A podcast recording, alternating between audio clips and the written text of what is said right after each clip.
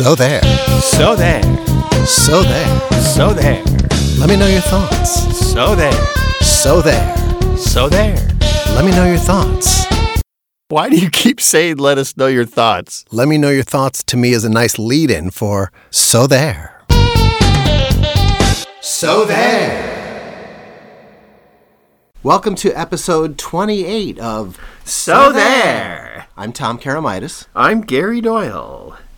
And before we get to the show, we would like to take a moment to talk about one of our sponsors. Yes, we have a sponsor at So There, a sponsor who is at the center of customization. You name it, they brand it.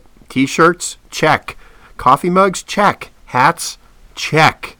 Even customized AirPods, check. Midwest Promotional Group has been doing all this and more for over 90 years. Apparel is the perfect complement to your brand, and Midwest Promotional Group gives you access to almost any type of apparel for a very affordable price.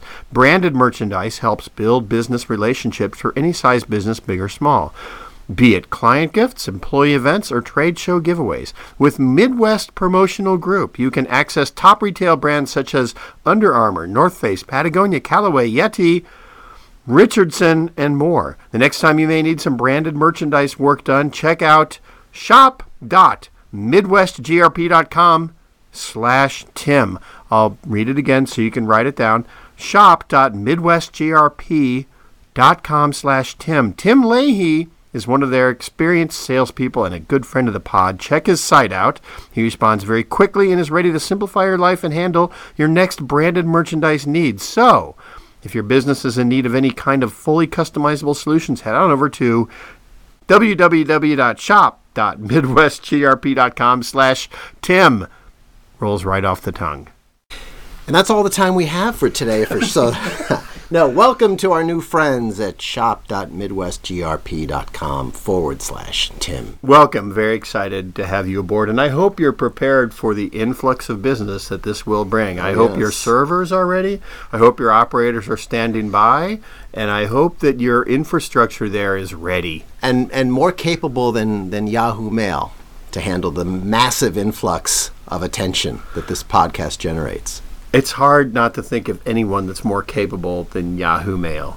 The Chicago Bulls are more capable than Yahoo Mail.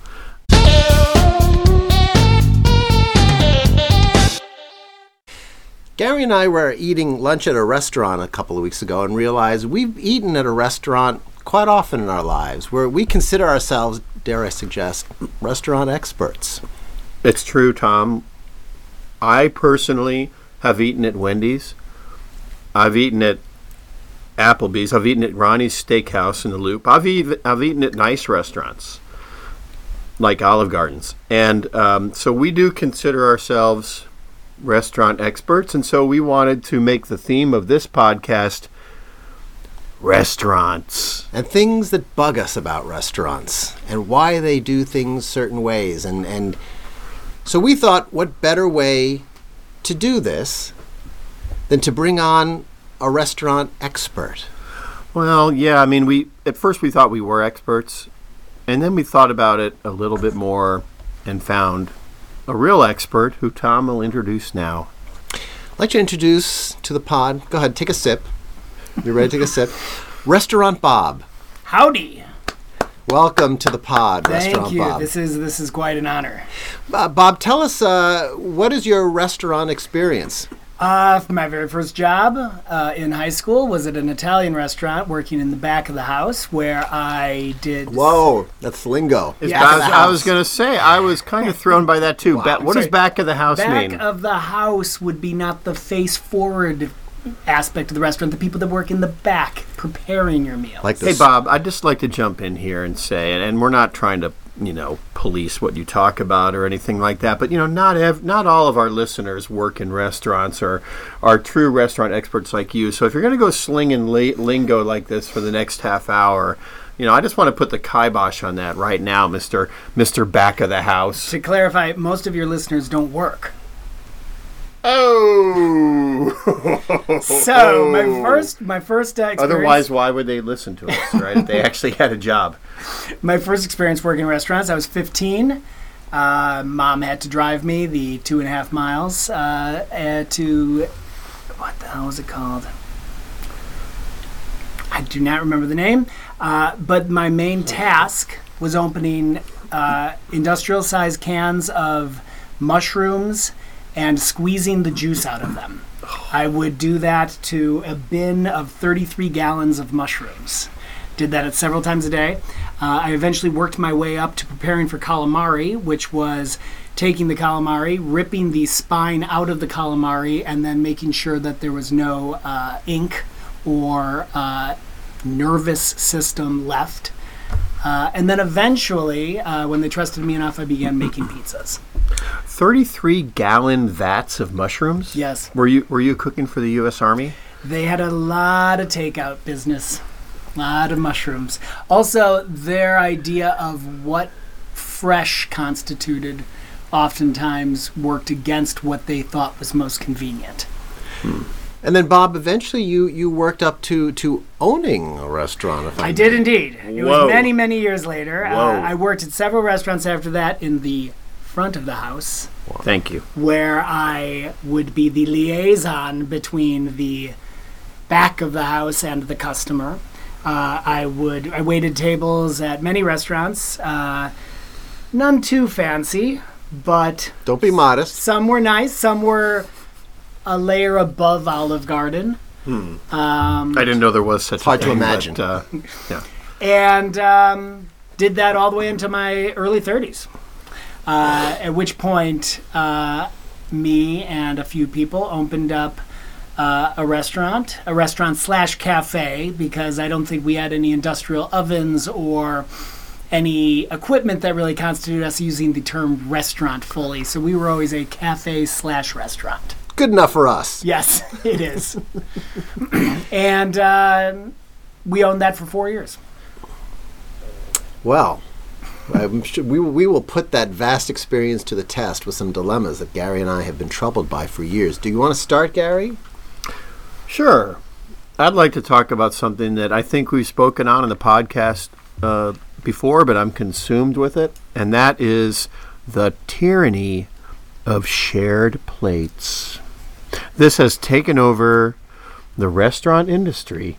Any restaurant you go to that's halfway decent, the waiter or waitress walks up to you and says, "Okay, so just so you know, we share. We're all about sharing. You order, several things for the table." And my heart just sinks because it for one, I like to order my own food. I'm selfish. I don't like to share. But also it becomes a negotiation about, well, should we get this or that? And everyone has to negotiate. And then when the food comes, invariably everyone takes a little piece and they don't want to take too much. Nobody wants to take the last piece. And so there's all kinds of conundrums that come with shared plates. But I loathe the notion of shared plates.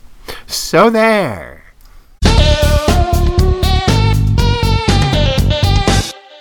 Well, the shared plate trend has definitely grown since I had my restaurant. That's a cop-out. And I believe the reason why it has grown so much is because you can charge more for a shared plate and not put that same increase of cost onto the plate. So if you increase your caprese salad by 3 tomato slices to make it a grand total of 7 tomato slices, you can now charge twice the amount from the original 4 tomato slice caprese salad. Wow. Therefore, that 1 tomato slice plus garnish is pure profit. So to break this down, 3 tomato slices for a restaurant, probably about 20 cents, right? At most. And then they charge maybe, $14 for it versus $10? Yes, depending on the balsamic, yes. Wow. And it is a scam because why not just order 2 appetizers? Mm. Why not just order a salad for yourself? But I think that the main thing is it makes people feel European. Mm. It always seems like it's a more of an upscale restaurant that wants to have their entire menu be a shared plate experience. Mm. Well, all right. Speaking of shared things, I have a much simpler dilemma. Why is it that after your salad or appetizer, why do they leave you the dirty silverware? Why do you have to, well, why so often in restaurants, even in really nice places, much nicer than probably any place you ever worked, why do they take your salad plate, but they kind of, sometimes they'll even give you back your knife and fork to hold for the next course? I never get that. I made it a New Year's resolution in 2017 to say I will always ask for fresh silverware. But what, I don't get it. Do you have any insight on that one? Have you noticed that phenomenon? I have, and I've certainly been a part of that. I think it is in the rush, in the madness of waiting tables, the idea of having to run back to the bus station to get you fresh silverware when you already have a perfectly good set seems unnecessary. So I've got to put that dirty silverware now on the table. Yes. Sometimes I'll rest the fork on top of the knife just to minimize, and you know, all bets are off in the age of the coronavirus, okay, and what's on that table and what, and but I always found it very troubling. Well, you wouldn't expect a ramen place to bring you a new set of chopsticks. Perhaps Tom would. Tom apparently is a stickler. You know, Bob is trying, and by the way, Bob, I just want to say out of the gate, you've crushed it with two restaurant insights. Why shared plates are a thing and why they don't replace the silverware. Crushed it. You're doing well. You could stop right now if you'd like, because I think it may be hard to improve on what you've done. But what Bob is saying is it's a convenience thing for them that they don't have to go back and get you clean silverware. Well, and if they're overwhelmed. In the old days, you were given your appetizer fork and your entree fork and your dessert fork, and so you would be able to just change your silverware as you went. So you're saying they don't want to go to the what do you call it, the bus station? The bus station. Is that like at a Target downtown? I mean, is this some kind of long trek for them? Well, generally, you've already ordered. So the waiter already has a guaranteed amount of a check average coming his way. Mm. So he's already getting 15% from you at this point. If he's lucky. If he pisses me off with the silverware, that may become 12%. They know right away when they see you coming in that you probably have a tip card in your wallet ready to pull out at the end. Nothing wrong with that. They're not having high expectations to begin with. Oh, shame in a tip calculator. Now, had you come in there and said, I'm expecting this to be a very good meal. I've loved the service so far, and I can't wait to tip you at the end of this to show my appreciation. I bet you they would, without even being asked, bring you fresh silverware.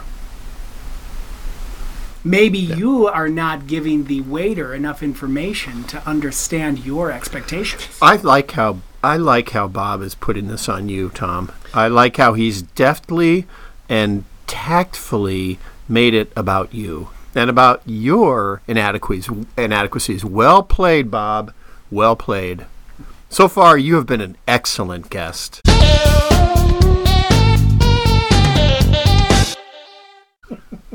Bob, I have a question for you as someone that has owned a restaurant. Maybe you can enlighten me as to this. But I find often, let's say you go to a restaurant and you order food and it takes a long time to come out.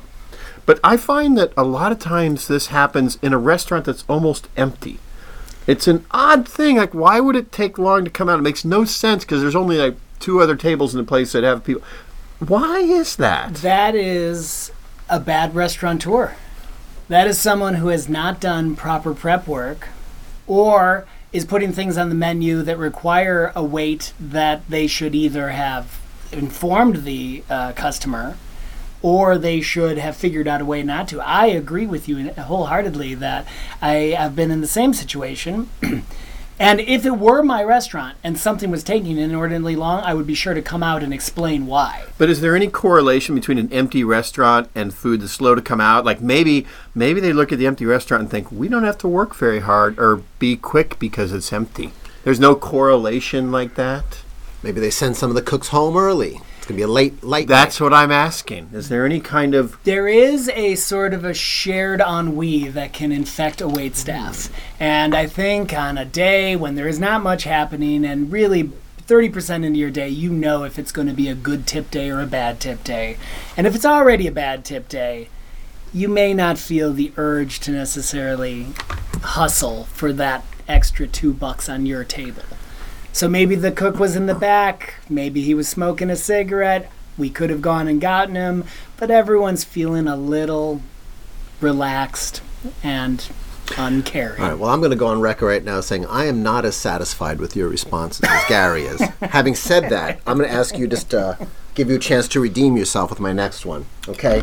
And by the way, before we move on, I just want to say Shared Ennui would be a great name for a restaurant or perhaps an ad agency.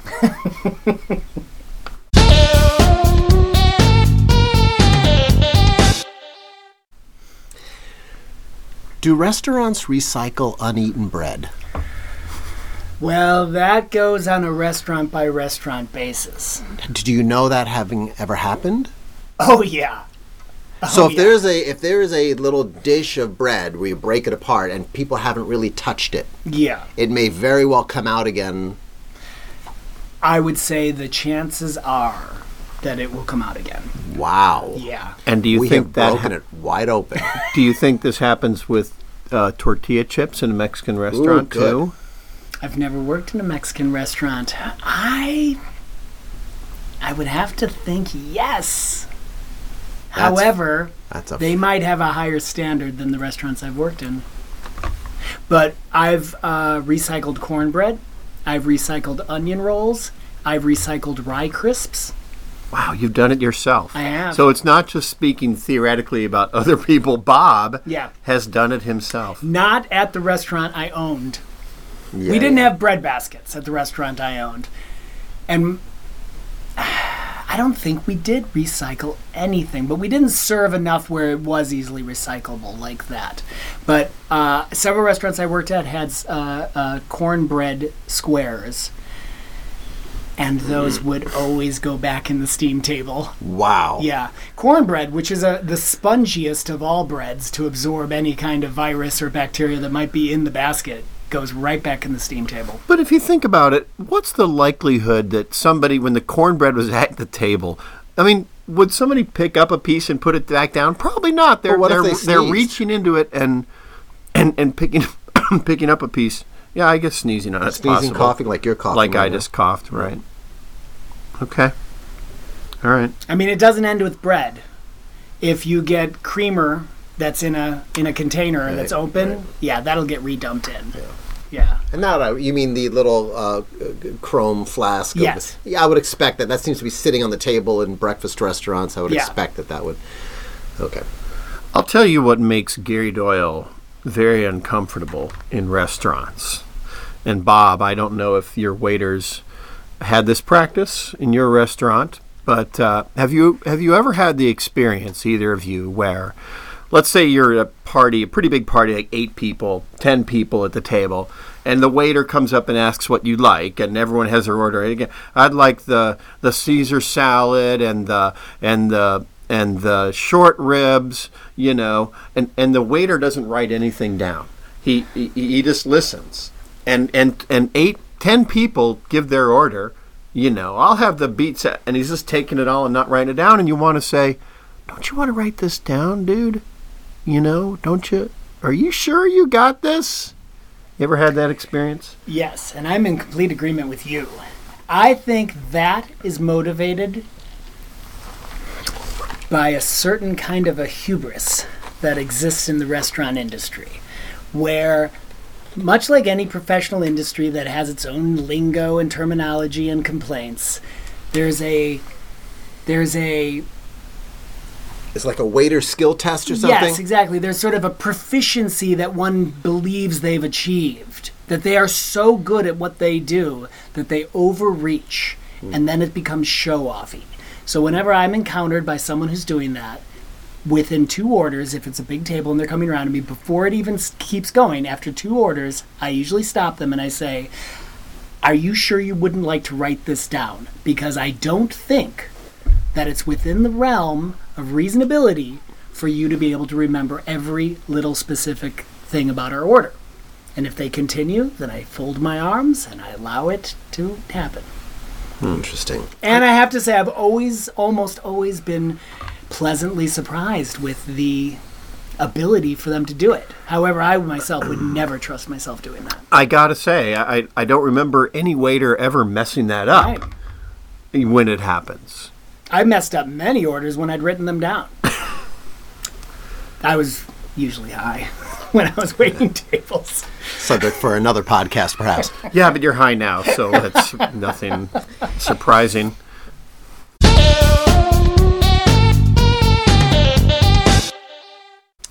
Bob, mm-hmm. All right, as you can tell... Bob, by the way, are you holding up okay under this relentless... I feel like it's a relentlous grilling of you. I'm like you're before a Senate subcommittee. No, I think the viewers just need to know what a sort of a primitive and hot sort of environment that this is taking place in. I beg to differ. And when you say hot, how do you mean hot? Not in the sexy way. Oh, that's disappointing to me. The first two questions I've asked you have gotten progressively more disgusting, in my opinion. I went from the silverware, not getting fresh silverware, to do they recycle food? I'm going to take it a step further. You've seen the movie Casino. Mm-hmm. Okay. Do you remember the scene in the sandwich shop? Mm-hmm. Which horrified me. For viewers who may not be familiar with it, a police officer goes into a sub shop, a sandwich shop, orders a sandwich, and the guys behind the counter being very nice to the police officer and very chatty. And then you see they cut back to the kitchen, and one of the cooks opens up the sandwich, and he spits in it, closes it up, puts it in a wrapper, and gives it to the officer who's on his way. Have you ever heard or seen of anything like that? I've never seen it. I've never done it. And I've never known anyone that's done it. I have heard stories, third hand, of people who have done it. Wait, so in other words, if you anger your waiter... There's a chance. There's a chance. I would never do it, and I'd like to believe that no one close to me would do it, but I have heard stories. That's frightening. That's frightening. So, lesson for all of us, right? If your waiter doesn't write anything down and they screw it up, let it go. Let it go. I think the chances of it happening are slim. The chances of getting sick from someone not washing their hands is far greater. Okay, but I don't see why it would be so slim, because it's a crime that's almost impossible to prove. Right? There's no cameras in the kitchen. Yeah, but you don't believe in the goodness of humanity. No, it goes without saying. I would like to talk about something that I feel is an unforgivable sin for restaurants. Not as sinful as spitting in the food, but still. And this happened to me just a couple weeks ago. I went to a very nice, I was at a client dinner, very nice, trendy restaurant in River North. I'm not going to say what the name of it was, but there were five or six of us, and they brought two of the dishes out, and this is a pretty expensive place too. They brought two of the dishes out, and then the other four of us just sat there and waited for our food. And it was probably a good 10 minutes before the other three or four dishes came out. And, of course, the people that were served their food are not going to start eating. Mm-hmm. And also, you don't want to make light of that there's food sitting there, but you can't eat, or, you know, and the others' food hasn't shown up. But I find that not good when they bring out, and I don't know, Bob, maybe you can shed some light on why that happens, but when you bring out, like, two dishes, but the other four... It's not all at the same time. Why? I wouldn't do it. I think it's wrong. I don't understand it. I would rather those two dishes sit and just wait, so at least they could be closer in time. And at the very least, if they did come out, I think that there should be an explanation given to the table. Mm-hmm. Yeah. I think that there's a certain lack of transparency in trendy restaurants, where they get away with bad behavior because they believe themselves to be above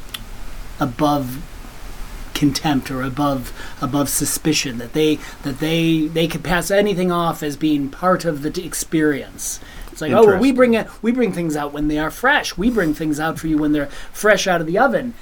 But isn't the social experience of being at the restaurant together just as important? And doesn't that get in the way of the social experience? Bob, my eyes started glazing over halfway through your explanation. I don't know what you're talking about. No, that's interesting because I thought it was a compelling explanation. It's probably my blood sugar. Gary so much more. Everybody Bob, does. I'm into positive reinforcement. Tom has different methods. Tom lives a life of fear. Tom he lives in fear, and he likes to instill fear and failure in people. So I'm sorry for that.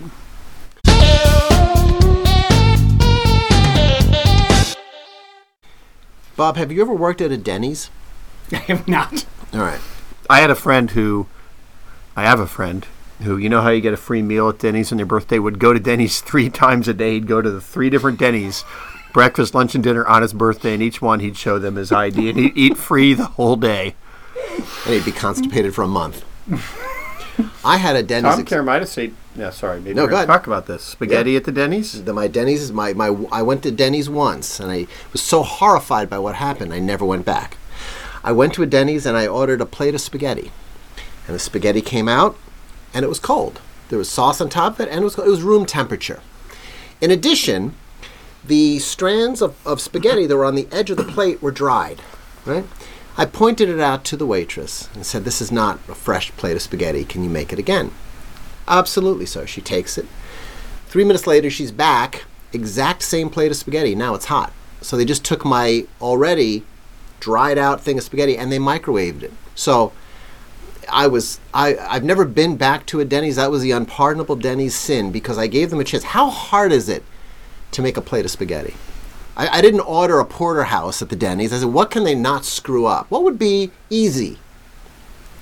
But let me just say before Bob answers that spaghetti is still odd at a Denny's. Most people would order a hamburger or a club sandwich. But or if you spaghetti fear, is there's just something odd about that. But if that. You fear, if you're skeptical about the cleanliness of the restaurant, to me, it's a pot of boiling water and some dried pasta going in there.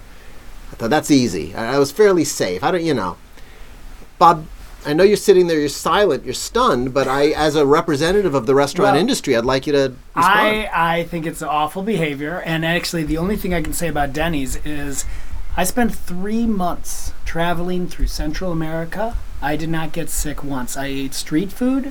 I drank some of the water, did not get sick. On the last week, I was in northern Mexico, coming back after a long haul of travel. We stopped at a Denny's to eat some comfort food. And I was sick for the next week. So I think that's a statement about Denny's. Yeah. I had one more little one, Gary, but you go. And ahead. I have one more, too. You go first. I don't care. You go ahead. I have a gambit for you all. This is not a question for Bob, although it might be something Bob has encountered, but I have a gambit that you all might find useful and our listeners might find useful. And I got this from a friend of mine. So you go into a restaurant. And the waiter comes up and talks about the food they have, the specials, and you ask the waiter, what's the worst thing on the menu? And I'll tell you why it's a great gambit, because it reveals something about your waiter. Some waiters will go, oh, everything's great. It's just fantastic. Our food is so great. But some waiters will zero right in on it and go, you don't want to get the haddock or whatever. You don't. And so it's actually a great, not only do you learn what not to order, but it's a great test for your waiter of how honest they are and how straightforward they are. So that's the gambit. What's the worst thing on the menu? Oh, good. I think that's wonderful because I think not only will you'll know whether or not your waiter is going to engage you in a truthful relationship, but also if they are a person that will be amused and even opened up by the opportunity to be more truthful with you, I think you're going to have an overall better experience. Because I think that once you humanize yourself as a customer and you make some connection to that waiter, your chances of getting free extras raises exponentially. Like if all of a sudden you are in a relationship with someone and they feel friendly towards you, you might get extra breadsticks, you might get a comped soup, you very well may get coffee for free at the end of the night. And at the very least, you're going to be more attentive to than a table that is just being dismissive of them. So really, I think I just applaud you for your humanity. I think the easy answer to that question would be for the waiter to just tell you what they personally, it's delicious, but they don't like it. I'm not a big quiche fan, so I wouldn't order that. That, to me, would be the cop-out answer. Yeah, that's the middle of the road. That's a cop-out answer. Right. Yes. Because I didn't ask what his personal preferences were. I asked what's the worst thing they make here. And what I do find also a cop-out, but I think it's still informative, is what's the best thing on the menu? A lot of people order the porterhouse. Right. And it's like, okay, so you don't want to commit. You don't want to really tell me what's good. You're just going to tell me what's popular. Yeah, that's a tell. Yeah. And also, a lot of times, you'll notice that's at least one of the top 2 priced meals on the menu. Ah, yeah. That's shameless. Yeah. You know? Oh, I did that all the time. I was in a, I'll disparage another chain. I already disparaged Denny's. I was in a corner bakery in Westwood, California a few weeks ago. And I like corner bakery. I like corner bakery.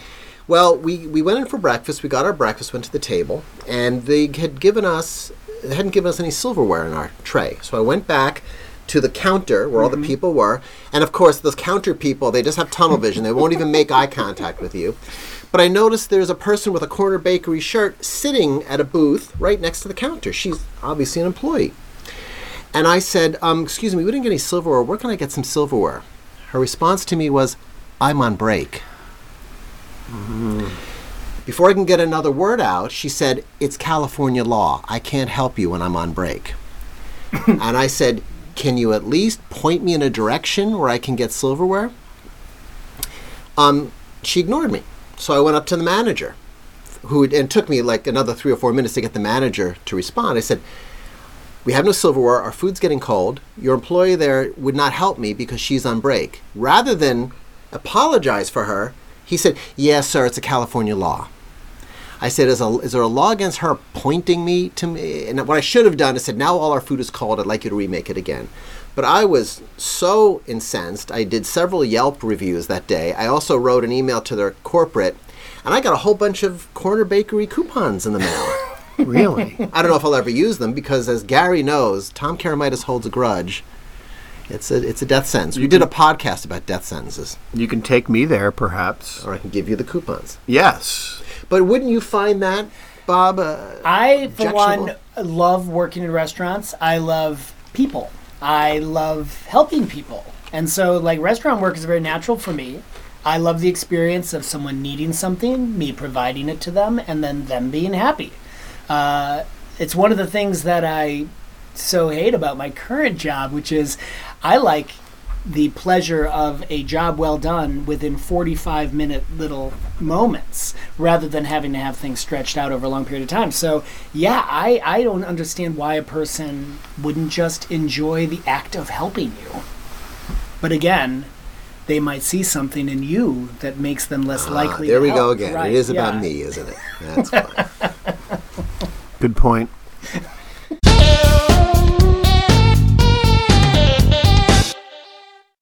I'm going to mention this. First of all, we wanted to thank Restaurant Bob. I know this was a lot of pressure. I mean, I've been worried about it all week. Yeah. And since we haven't gotten any viewer mail in the last 2 months, we'll remind you all that it's sothere@yahoo.com. Write us about your restaurant conundrum. Yes. Your thoughts on restaurants. Yes. And your stories, and we welcome your letters. Yes, thank you, Bob. The king of cafes, the wizard of waitering, his excellency of eateries. Your insights have been compelling, and thank you. And until next time, for Restaurant Bob and Gary, this is Tom saying, so there!